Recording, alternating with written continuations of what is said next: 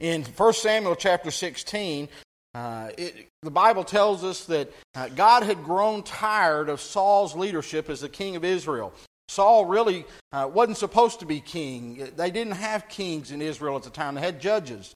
Uh, God didn't want a king to be risen up at that time because he was the one in charge. They wanted to continue to seek him. And so when they had judges, they sought God's leadership in everything. But the people decided that if Israel was ever going to be powerful, they needed a king. And so they uh, begged God to make Saul king. So Saul became king. But by 1 Samuel 13, Saul had turned his back on God a couple of times, and God had had enough.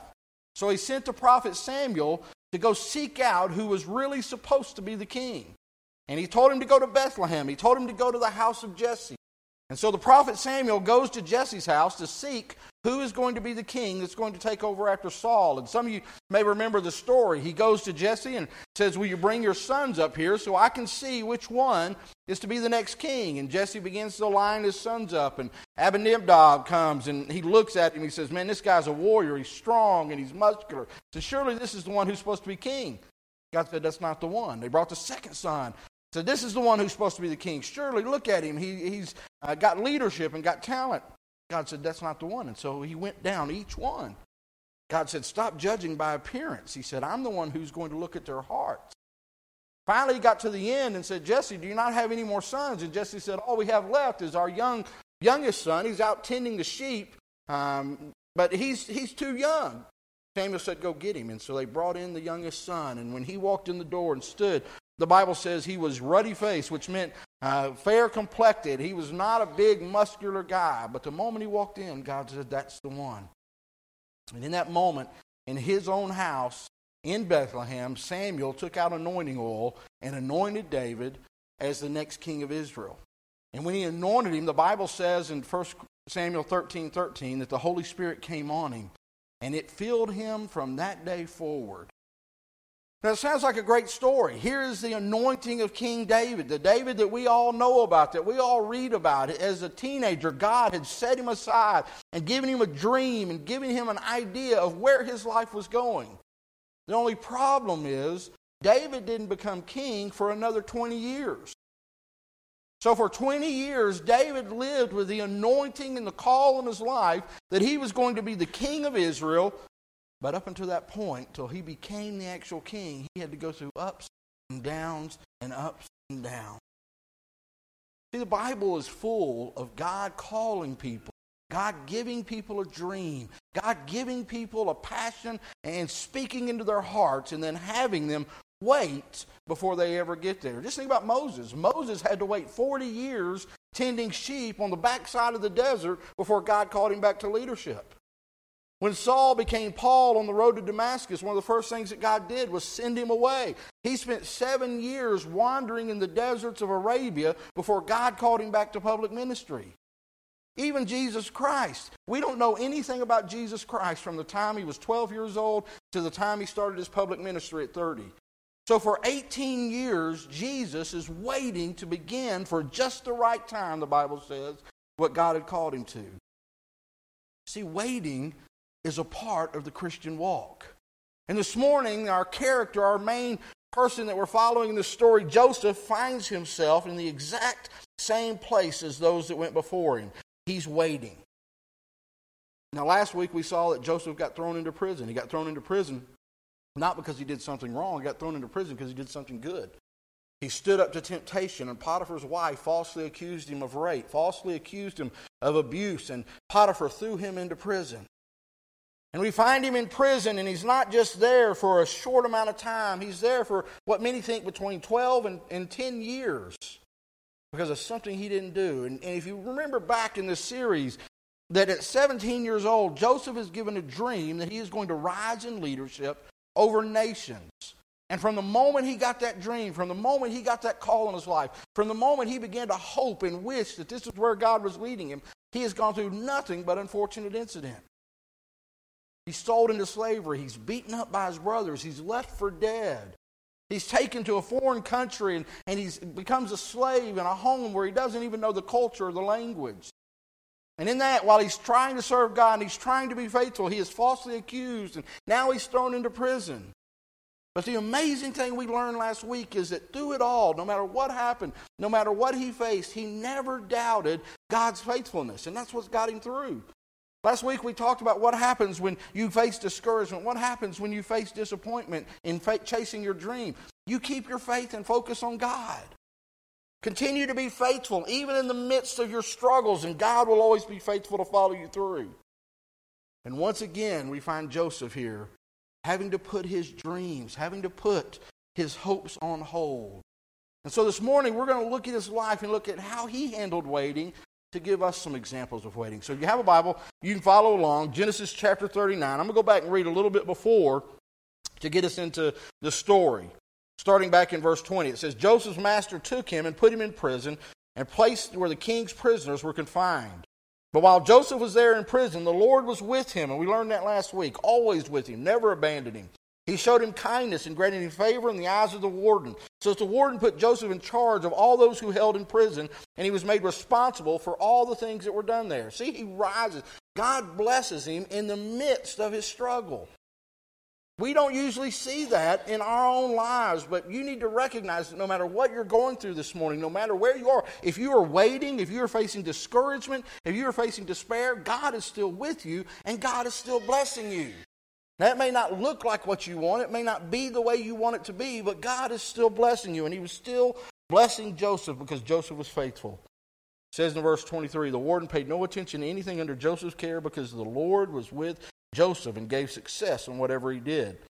In chapter 40, verse 1 says, And sometime later, now that's, that's the crux of our story today. That's sometime later, because that sometime later was 10 years. So for 10 years, Joseph is waiting for God to open the door. Now, if there's one thing that probably everyone in this room struggles with, it's patience learning to wait. You don't believe me? Think, think about your life this week. Think of all the things that you went through. Think of the number one, two, three, four things this week that frustrated you the most. Times when you lost your temper, times when you got upset or angry. I would guarantee that at least one of those two or three things has to do with your impatience. Has to do with not waiting for something to happen. Maybe it happened at a red light and you sat at a red light longer. Maybe it was you were driving to Boone or you were driving off the mountain, heaven forbid, and you got stuck at all of those red lights going through Lenoir or going into to Hickory, and it seemed like everyone was the next one, and your anger just built up and built up. And surely that's never happened to you, right? Maybe you were at a, a, a drive through and, and you were waiting in line and it just seemed like it took forever and it took forever. And then you finally got there and you got what your meal was and it wasn't your meal after all of that wait. And you went home and exploded on your family. Surely that didn't happen to you. Maybe you were driving on the parkway. You got behind somebody that was enjoying the scenery and driving the actual speed limit on the parkway. And it frustrated you. Maybe you were trying to check out the grocery store and you were like me, you always pick the wrong lane. You walk through and you look and, and you say, Well, this is the one I'm going to get in, and you get in this one, and it seems like that person has a price check for everything that goes through, or they forget something, and you end up having to wait and wait and wait. Heard a good joke this week. Side, side note goes with that story because uh, most of the time where I get frustrated is Walmart uh, trying to check out a Walmart. You know, Walmart's closing some stores. Somebody said that Walmart's closing 100 stores. That means that 15 cashiers are losing their jobs. So uh, you, some of you'll get that. Some of you'll get that later. But maybe you were sitting in line and you just started steaming for no real reason because we hate to have to wait. Part of our human nature. This, this generation, especially, is based on instant gratification. We want stuff now. I mean, we get mad when our phone doesn't boot up fast enough. We get mad when the computer doesn't start quick enough. How many of you find yourself, especially older people, uh, older people like me, people that are my age or older, that you get angry when the microwave doesn't cook something fast enough? Heaven forbid that that meal should take three minutes that used to take an hour and a half, right? But we stand there and get angry because it doesn't do it fast enough. See, we want things and we want them now, and it's the same thing spiritually. When it comes to the things of the Lord, we want God to do something and we want Him to do it right now on our timetable, and we don't want to wait. Maybe some of you are like Joseph was. You're waiting on God to open a door for you, and it's driving you crazy. You've grown frustrated. Maybe you're waiting on a big decision. Maybe you're waiting on the right job, the right opportunity in your family. Maybe you're waiting on Mr. Right or Mrs. Right. It just seems like the time doesn't move fast enough. Feel like you want to give up. I heard a guy pray one time. He said, Lord, please give me patience, and I need it right now. That's the way we live. We have a tendency to want things on our timetable. See, I'm worried that many Christians never fulfill their God given call, never fulfill God's dream on their life. They miss out on incredible blessings because they're not willing to wait. Or because they were in such a hurry that they missed the lessons that God was trying to teach them during that waiting period.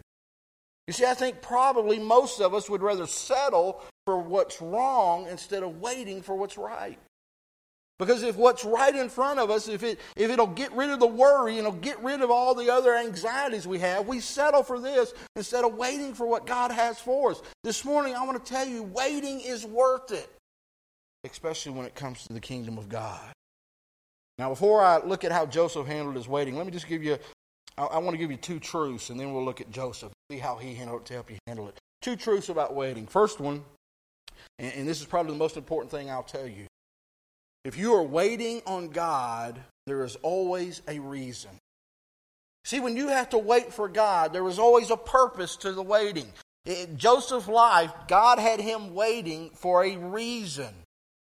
Maybe God has you waiting this morning for timing. Maybe it's just not the right time. Maybe He has you waiting because He's trying to protect you from something that's going to come up. Maybe he's got you waiting because he's trying to develop something in your life, that's something that you need for when the door opens. But if you are waiting, it's because God has a purpose and a reason for it this morning. We need to remember, and I've said this over and over again, the Christian life is more about the journey than the destination. And we get so focused on the destination and hurrying up and getting there. When are we going to get there? And, and are we there yet? And are we there yet? And God is trying to teach us in the process. So many people are so worried about getting all of the right answers that they never really understand the questions. And we rush by God. You see, you need to understand God is trying to teach you something. And always recognize that worry never helps waiting. Matter of fact, worry is the greatest problem in waiting.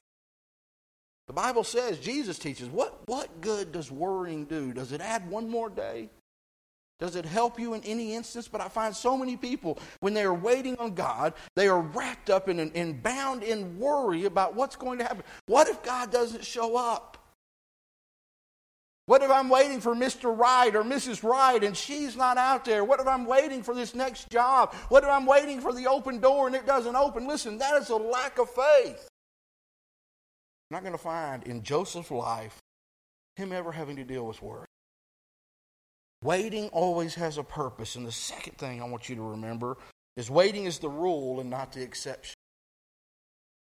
Let me just encourage you with this. You're going to face a lot more yellow and red lights than you will green in your life.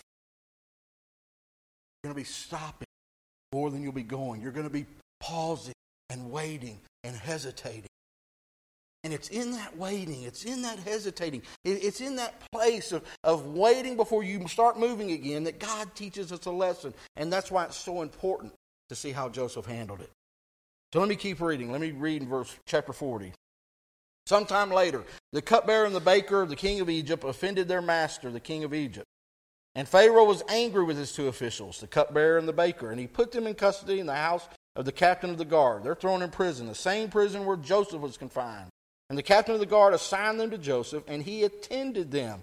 Now, that word there, attended, means he ministered to them. We don't know why the cupbearer or the baker is thrown into prison. We don't know what got them there. We just know that they are placed in the same prison as Joseph. And after each had been in custody for some time, each of the two men, the cupbearer and the baker of the king of Egypt, who had been held in prison, had a dream the same night. And each dream had a meaning of its own. And when Joseph came to them the next morning, he saw that they were dejected. So he asked Pharaoh's officials who were in custody with him in the master's house, Why are your faces so sad? They answered, We both had dreams, but no one is here to interpret them. Now, what I want you to see in this is that the first and, and probably one of the keys to us learning how to wait is to recognize that while you wait, while God has you in a pause, while God has you in a hesitation, you need to make the most of the opportunities you have.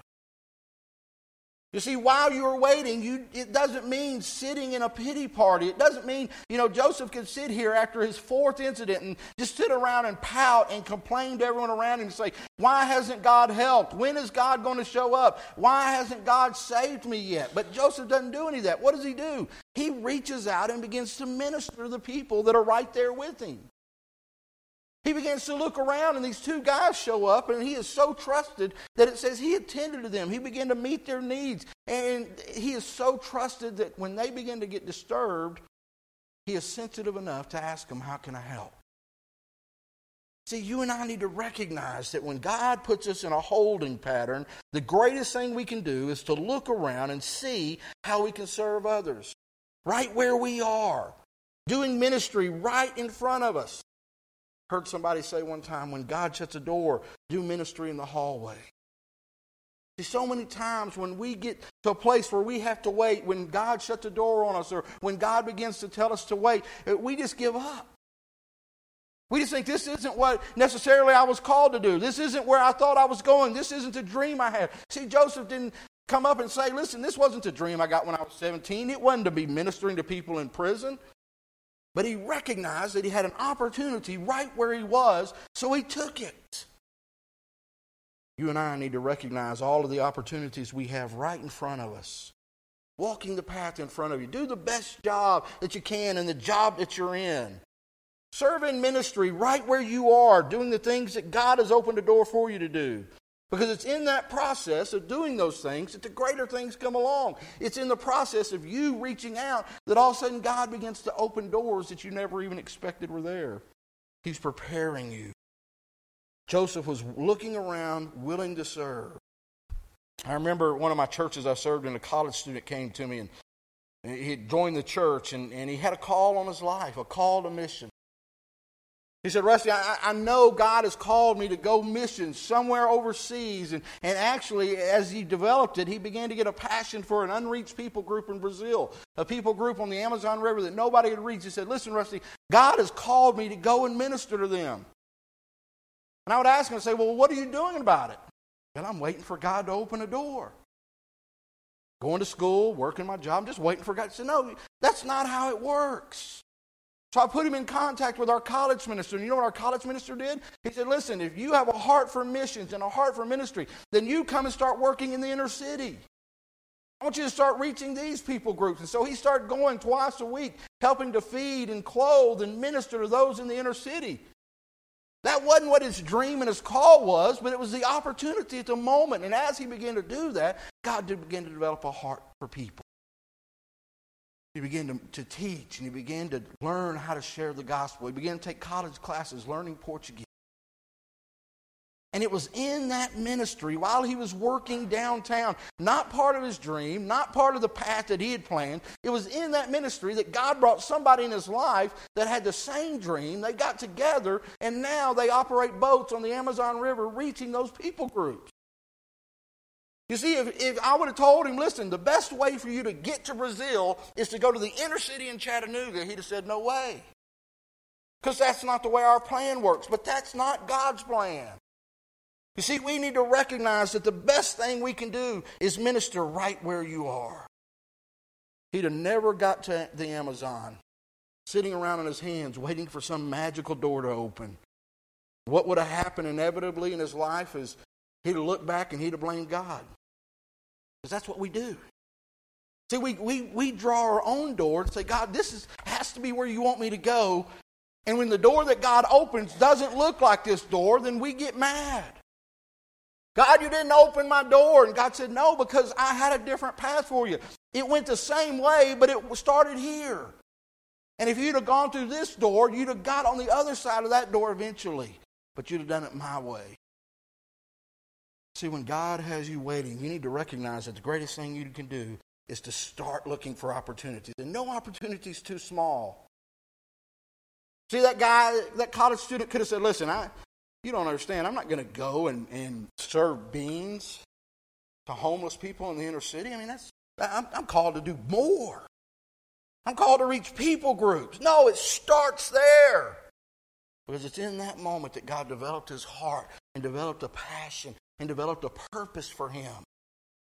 Joseph recognized that it was in the looking around and saying, I'm going to do all I can where I am, that God began to work the doors that eventually got him out of prison. First thing you need to do is you need to look around and make the most of opportunities. The second thing you need to do is while you wait, cultivate the gifts that God's given you. You see, not only does God teach us patience while we're waiting, but He also gives us gifts and helps us use the gifts that we've already been given to hone them, to, to, to get them ready for where He's calling us to, to use them. Joseph's sitting here. These guys come and say, Listen, we had this dream. Joseph didn't know anything about dream interpretation. You know what he says? He says, Listen, I had a dream. God helped me understand it. Maybe God can help you understand. And he began to explain what God was telling him and told them what their dreams meant. See, each of us have gifts, each of us have talents, each of us have passion. What God is trying to do while we are waiting is cultivate those passions, cultivate those gifts. If Joseph had said, Listen, my gift is to be a leader, that was part of the dream, not talk about dreams, he'd have never gotten out of prison. If he hadn't been faithful, if he hadn't been at the right place at the right time, willing to serve, he never would have got to where God was calling him. You see, God wants to use this time of waiting to teach you about who you are and how you've been gifted. He wants to help develop you. I can remember back in college when I felt a call to preach and a call to ministry. I didn't know what that meant. God, I, I know you want me to do something. And, and so I guess the only thing, you know, in church, when you come to church, you figure the only thing that's really worth it or important is being the preacher, right? So all those other things don't count. So it's just preacher. I want to be preacher. So I thought I want to preach. And so I, I thought, you know, I, I, went and preached my first message when I got licensed and ordained, and uh, everybody there said I was the greatest preacher they ever heard. My grandmother told me I was the next Billy Graham. So, so I was ready. I was ready to hit the crusade circuit. I was waiting by the phone. I knew that in the little town of Marshall, Texas, where I went to college, that some big church was waiting to scoop me up. Because God put a call on my life. I was going to preach and I was going to teach and, and I was ready to go. But they never called. You know who did call? Baptist Campus Ministry called and said, listen, a little nursing home down the road that needs people to come on Sunday and preach to them. You want to talk about a captive audience.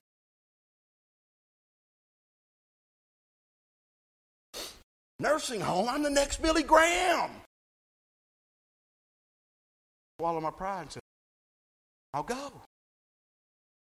And so every Sunday, I, I, I, worked during the week and learned how to prepare sermons. I learned how to cultivate my message. And I learned how to keep people awake, okay? Because that's a big trial in a nursing home. And I learned how to deliver a message, and I learned how to share, and I learned how to involve people. All of those things I learned in the least possible place. Why? Because God was taking and preparing me for what He had. When the door came open for me to go serve in a church, I was ready. I wasn't ready when I thought I was. I wasn't ready when I was looking around for all of these things to fulfill my dreams. But God took me right where I needed to be to cultivate my gifts, to hone my gifts. That's what God's doing in your life right now. He's teaching you, He's cultivating you. Make the most of the opportunities while you wait. Use your gifts. Listen, if you want to sing, you want to play an instrument, go anywhere that they will let you. You feel God's calling you to teach a Bible study? Start a Bible study. It may mean you have to teach kids or teenagers or a small group. Start somewhere. You feel a heart for missions? Get involved. We have a missions team. We'd love for you to help develop things here. Go to the inner city. We have the Christian Outreach Center feeding every week, hospitality house, ministries all over this city. But you have to say, you can't say, listen, that, that doesn't fit into my idea of what my dream is or what God is calling me to. Go with what you got, where you are, and start somewhere. The third thing while you wait, you need to learn to tune your ear to God's voice. This is probably one of the most important things. While we're waiting is a perfect time to learn to listen to the voice of God, to recognize His voice, to hear what He might be saying, to hear how He's saying it, to hear what He is saying, to hear where He is calling us to as He's saying it. We hate silence. Sometimes God's speaking to us in silence, and unless you're willing to listen to His voice, you'll never hear while you're waiting, learn how God speaks through a preacher, through songs, through your neighbor. Tune your ear to listen to his voice so that you'll know when he is opening a door or when he's maybe cracking a door or he's opening a window. And as you listen and you learn to listen, you begin to move. You see, that is how Joseph interpreted these dreams. Joseph said, Listen, I don't know how to interpret dreams, but I'm going to listen to God. And God spoke the interpretation into Joseph. And it's not a coincidence that God used the very same gift to get Joseph in a place of leadership with Pharaoh later. So you and I need to learn to listen to God. We need to learn to tune our voice to what He has for us. Joseph would have never been willing to serve, never been willing to interpret those guys' dreams. He wasn't listening to God. And all he asked. You can go and read in chapter 40. He interprets their dream. It's a good, good dream interpretation for the cupbearer. It's a bad interpretation for the baker. We'll talk more about that in a couple of weeks. But the baker gets the bad news. He's going to be killed. Cupbearer gets the good news. You're going to get your job back. All Joseph asks is he says, Listen, when you go back into Pharaoh's court, and you will go into Pharaoh's court, remember me. Remember who I am. But Joseph put himself in a place to listen. G. Campbell Morgan, the great pastor, said, Waiting for God is not laziness. It's not laying around. Waiting for God is not going to sleep. Waiting for God is not abandonment of effort. Waiting for God means first, activity under command. Second, it means readiness for any new command that may come. That means do what you got where you are, listen to God's voice. And third, it's the ability to do nothing until the new command is given learn to listen. You got to learn to use your gifts. You got to learn to look for opportunities. And then the last thing that I think is important for us to do while we wait for God is we need to wait with confidence. Wait with confidence. That means develop your faith to a place that nothing can discourage you. Let me just be honest. Waiting is difficult. Whether it's waiting in line at Walmart or waiting at a red light or waiting for God to open a door that's going to change your life. It's tough, lonely, discouraging, disappointing sometimes. Be honest. But when you develop a faith that understands and recognizes that God is in control and your faith is so strong in Him that nothing can beat it, none of those things will discourage you. See, so many times we're so wishy washy in our waiting. Somebody says, What's going on with you? What's God doing? We say, Well, we don't know. We don't know what we're supposed to do. We feel like God's calling us to this, and maybe God wants me to do this, but I don't know. No, you need confidence. We know exactly what's going on. God is preparing us. God is teaching us. God is working in me right now. He's not done. He's not through. I have faith that He is going to complete what He started.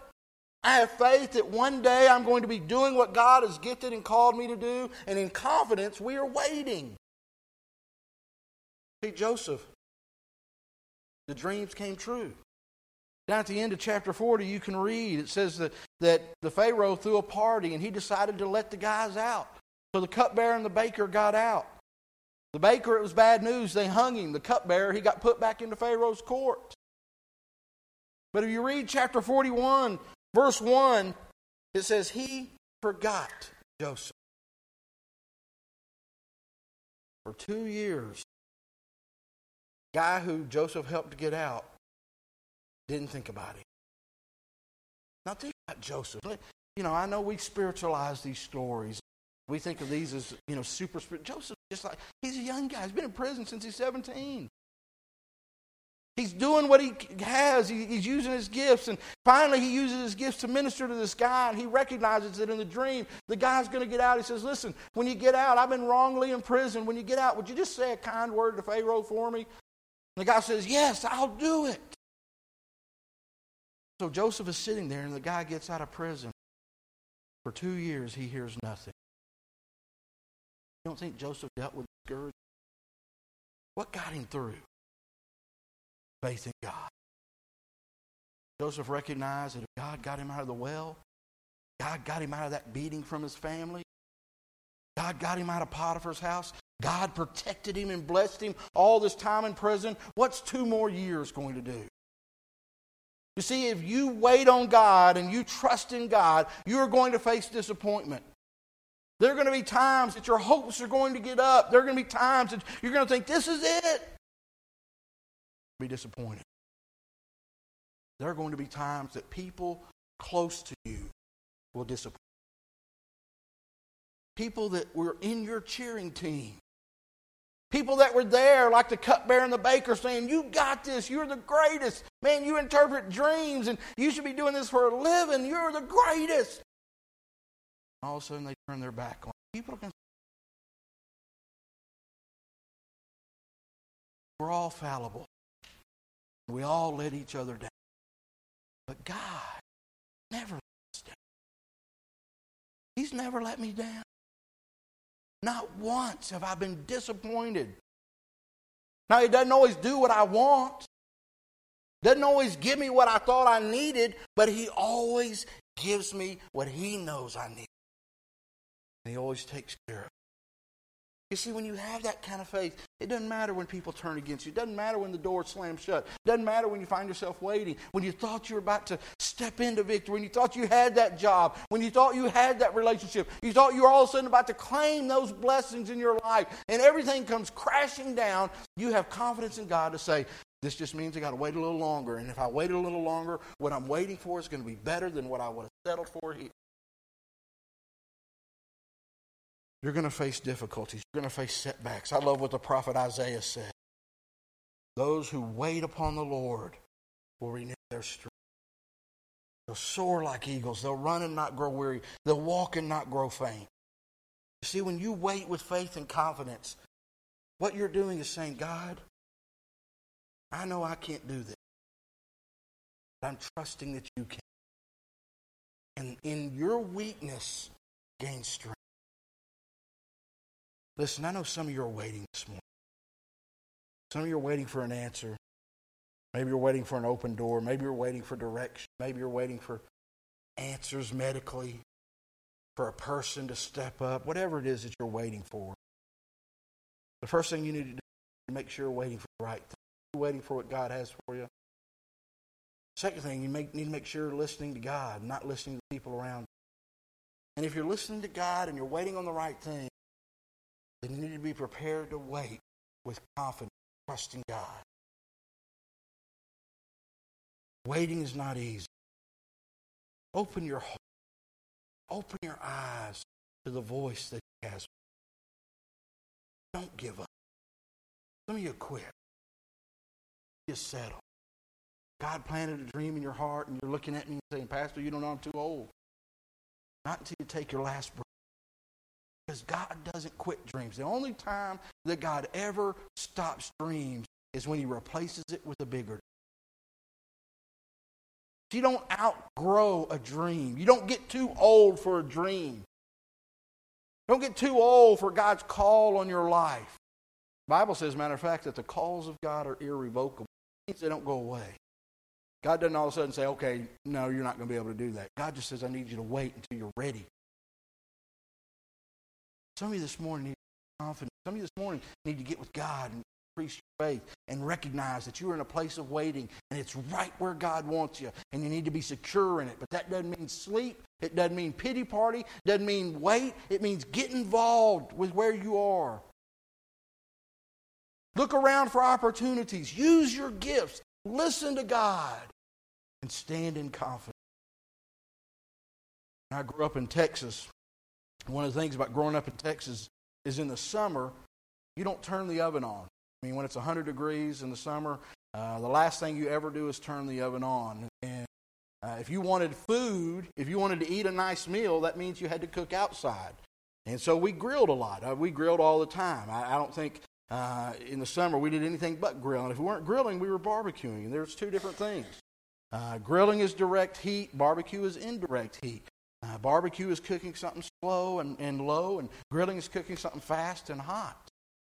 When you're grilling in Texas, and, and it gave me a passion and a heart to, to want to be involved in that. And, and, and when I say barbecue, let me just say I'm talking about beef, and it's nothing against uh, you North Carolina pig people. Uh, I'm, just, I'm just trying to follow God's example. The Bible tells us the prodigal son, when he came home, God didn't say go out and kill the fatted pig. He said go out and kill the fatted cow. So uh, when God throws a party, his barbecue is always going to be beef. So, so for us in Texas, and, and I don't have anything against it. I mean, you know, some of you, some of your barbecue's okay, uh, but but it's beef. And my favorite cut of meat to smoke or to barbecue is a brisket. And to do a big brisket, it's a big, thick, tough piece of meat filled with muscle and fat. And the only way to cook it to make it taste good, the only way to get it to where it's perfectly flavorful, is you got to cook it a long time on low, low heat. And so there are some briskets, big briskets, depending on the size of it, that I cook for 12, 14, 18 hours on 200 degrees. You think there's not even any heat there, but just enough, just enough smoke. And there's a tendency when I'm teaching, and I'm trying to teach the people up here how to make real barbecue and, and do brisket. And so, and we're, we're doing it, and, and, I'll say, listen, here's how you do it. And I'll give them the marinade. I say, listen, you got to put it on, and you got to put it on low, and you got to wait. Don't even look at it until 12 hours. And they'll call me. Are you sure? Man, there's a lot of smoke. It smells so good. Are you sure? Don't, don't touch it. 13 hours. Listen, this thing looks, it's brown. It needs, don't touch it. 16 hours. Rusty, I'm thinking this thing, and juice is falling. it's, no, don't touch it. Because you see, if you don't wait, if you pull it off too early, it's never done. It's tough and it's rough. For it to be perfect, it has to take all the right amount of time. And that's the way God is with our call on our life. Some of us, we want to try to circumvent God's plan. Some of us want to try to do it ourselves. Some of us, we can't wait. We say, God, I, am ready now. God, I want to do it now. God says, No, wait, because I'm waiting for the perfect time. So you're the perfect place to be able to do what I've called you to do. The Bible says we are the aroma of Christ. Think about that every time I cut into a big piece of bread. Some of you are going to want barbecue for lunch. I cut in to a big piece of brisket. And all of a sudden, things been sealed in the, in the aroma. Just 18 hours of work. And you see, when you put yourself in God's hands, when you trust Him when you're waiting, when you trust Him in the tough times, you go out and begin to serve. The aroma of Christ washes over the world. It's worth the wait. Don't give up. Don't trust God. Let's pray.